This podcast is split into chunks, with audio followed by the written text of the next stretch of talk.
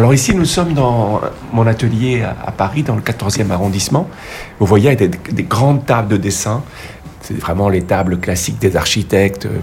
C'est un bonheur d'être sur ces tables, de les sentir, vivre euh, avec le temps. Euh, je les adore. Je, crois que j'ai dû prendre leur forme.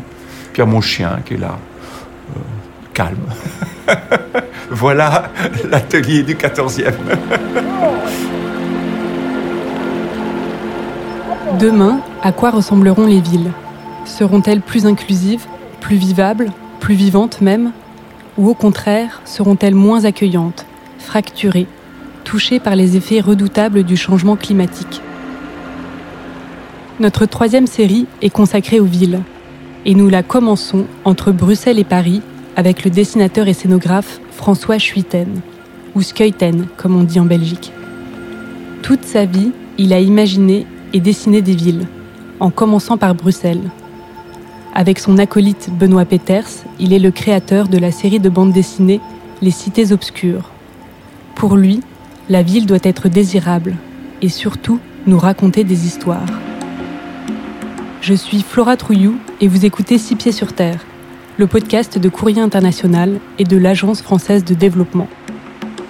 Un podcast qui donne à entendre d'autres voix sur une planète en ébullition la nôtre, en ébullition, mais qui n'a pas dit son dernier mot. Bruxelles, c'est vraiment la matrice de mon imaginaire. Là, on vient de sortir un livre qui s'appelle Bruxelles, un rêve capital avec Benoît Peters. On s'est connu quand on était très jeune dans une école à Bruxelles. Bruxelles nous a, nous a imprégnés. Alors, cette ville, on l'a découverte, on a appris à la comprendre. Et est-ce qu'on la comprend? Je ne suis pas tout à fait sûr. Même à force de la dessiner, j'ai jamais arrêté de la dessiner de, part et d'autre, de, de, ses personnages, de ses acteurs, de, son histoire, de, ses monuments. Et en définitive, je suis toujours troublé par, euh, par cette ville, parce que c'est un peu une ville paradoxale, avec des ruptures permanentes. Donc quand on la traverse, on a, on a un côté très embrouillé les gens donc, ont une vision parfois assez déceptive. Ils s'attendent à voir la grande place. Ils voient une espèce peu d'une ville un peu chaotique. Alors en réalité, euh, ce qui est intéressant, c'est que ça vous apprend à, décrypter. Ça vous apprend à, vous imprégner. Et à ce moment-là, cette ville commence à, se révéler et à montrer un visage beaucoup plus subtil, beaucoup plus intéressant avec. Le, dessin, ça vous oblige à, vraiment comprendre et à, vous devez dessiner des toutes petites choses. Et ces petites choses, elles sont significatives. C'est infini le temps que vous passez. Mais ce temps-là, il a le formidable pouvoir de vous apprendre à connaître un peu le lieu et les origines, et pourquoi, et comment le, lieu a été conçu, euh, aimé, pensé, et ce qu'il est devenu, tout ça? C'est par le dessin. François Schuiten intervient aussi dans le réel, dans des projets d'architecture. C'est notamment lui qui a conçu la station de métro Arts et Métiers à Paris. Une station immersive qui plonge les voyageurs dans un décor de sous-marin inspiré du Nautilus de Jules Verne. Une manière pour lui de rendre la ville étonnante, propice à nous faire rêver.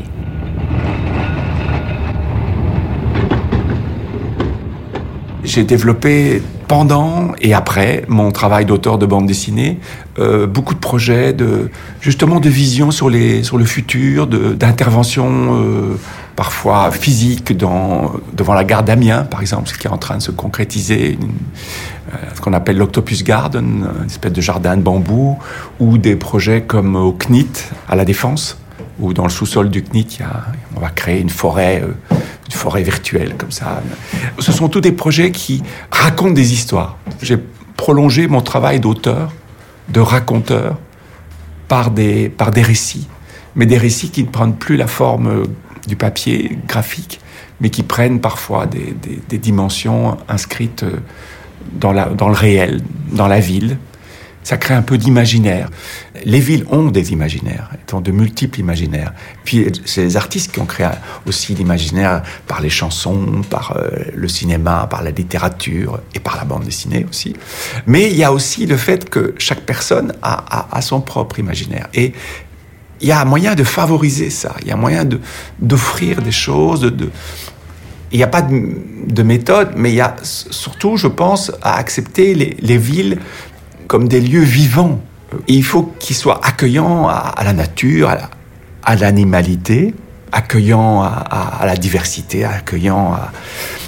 Et donc voilà, il y a comme ça des espaces qu'il faut travailler, qui sont dans l'entre-deux. Bruxelles, ma belle, je te rejoins bientôt, aussitôt que Paris me trahit, et je sens que son amour est gris, et puis elle me soupçonne d'être avec toi le soir.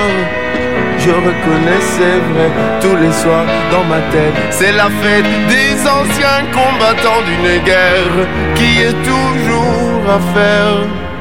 Bruxelles, attends-moi, j'arrive. Bientôt je prends la dérive. Travailler ces espaces entre deux, c'est aussi ce que François Chuiten a fait au sein de la Red Team, un collectif d'auteurs de science-fiction réunis par l'armée française pour imaginer des scénarios futurs dystopiques et peut-être mieux les anticiper. Moi, j'aime beaucoup l'idée de projeter les villes dans des visions utopiques et dans des visions dystopiques. Il ne faut pas avoir peur de, pousser ces extrêmes, mais toujours les deux. C'est très intéressant d'être, d'avoir des, visions, mais très, très, très positives, vraiment. Et, puis de, d'être capable, mais vraiment, l'un à côté de l'autre, de dire ce que ça pourrait, hélas, devenir aussi. Et là, d'y aller très fort. Et j'aime beaucoup ça parce que ces, ces projections, ces visions, elles sont là pour créer de l'air, pour, pour donner à voir. Et ça va faire réagir, et ça va construire quand même quelque chose, un espace. Et je trouve que ça nous manque aujourd'hui. On manque de rêverie parce qu'on a un désir de rentabilité, d'efficacité. Or, on oublie qu'on a besoin de ça. L'utopie est nécessaire. Elle est absolument nécessaire. Il faut des choses folles. Il faut rêver à des choses folles. Il faut donner envie à nos enfants de vivre en 2050. Et, avec, bon, alors les voitures volantes, elles vont enfin arriver. Moi, j'en rêvais quand j'étais petit, mais bon, apparemment, elles vont arriver. Mais comment est-ce qu'on gère ça Et comment?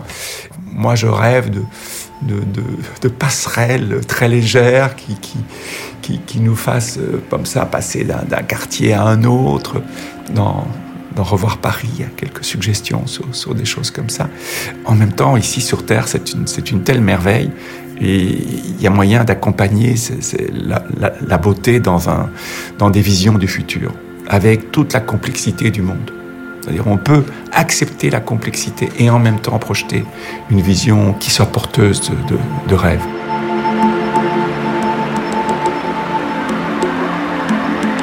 Vous venez d'écouter Six pieds sur terre un podcast coproduit par Courrier International et l'Agence française de développement. N'hésitez pas à vous abonner sur la plateforme où vous aimez écouter vos podcasts. Cet épisode a été réalisé par Antoine Dabrowski. La musique est signée Lion's Drum, tirée de son album Kagabas. Et quant à moi, je vous donne rendez-vous pour le prochain épisode de notre série consacrée aux villes de demain. Nous partirons à la rencontre de Corinne Luxembourg, une chercheuse qui étudie les liens entre genre et espace urbain.